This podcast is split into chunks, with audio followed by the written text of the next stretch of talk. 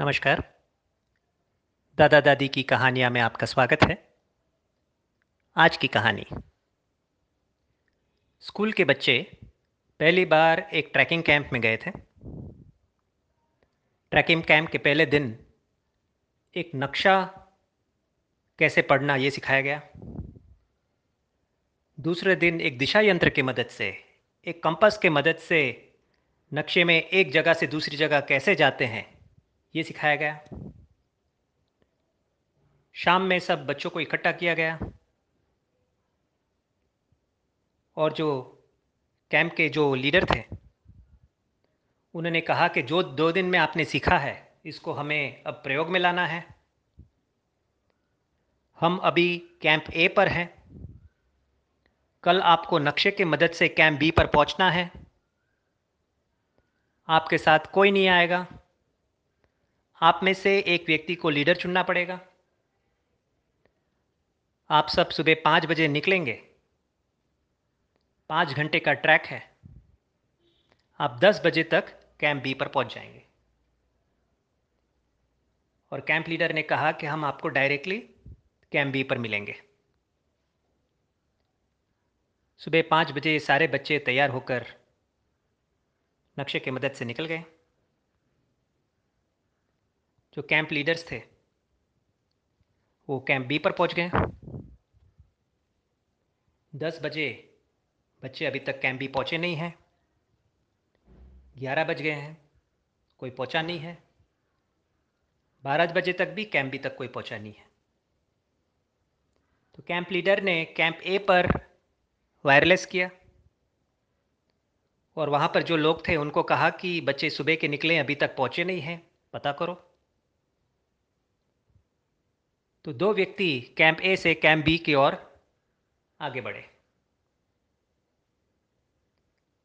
लगभग दो एक घंटे का ट्रैकिंग के बाद वो सारे बच्चे उनको मिल गए।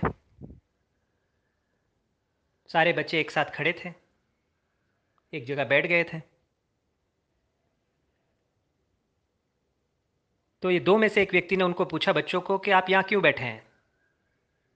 तो जो लीडर था उसने कहा कि आगे जंगल है। घास का जंगल है। ये घास लगभग पाँच से सात फुट ऊँचा है।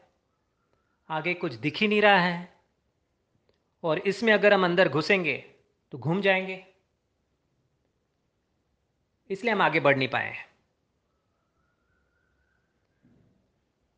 तो जो कैंप ए से आए थे, उनमें से एक ने पूछा कि, आपको नक्शे में कहाँ पहुँचना ये मालूम है? तो ये मालूम है।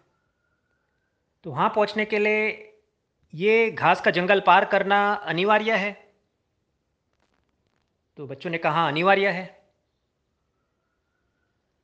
तो आप किस चीज़ की राह देख रहे हैं?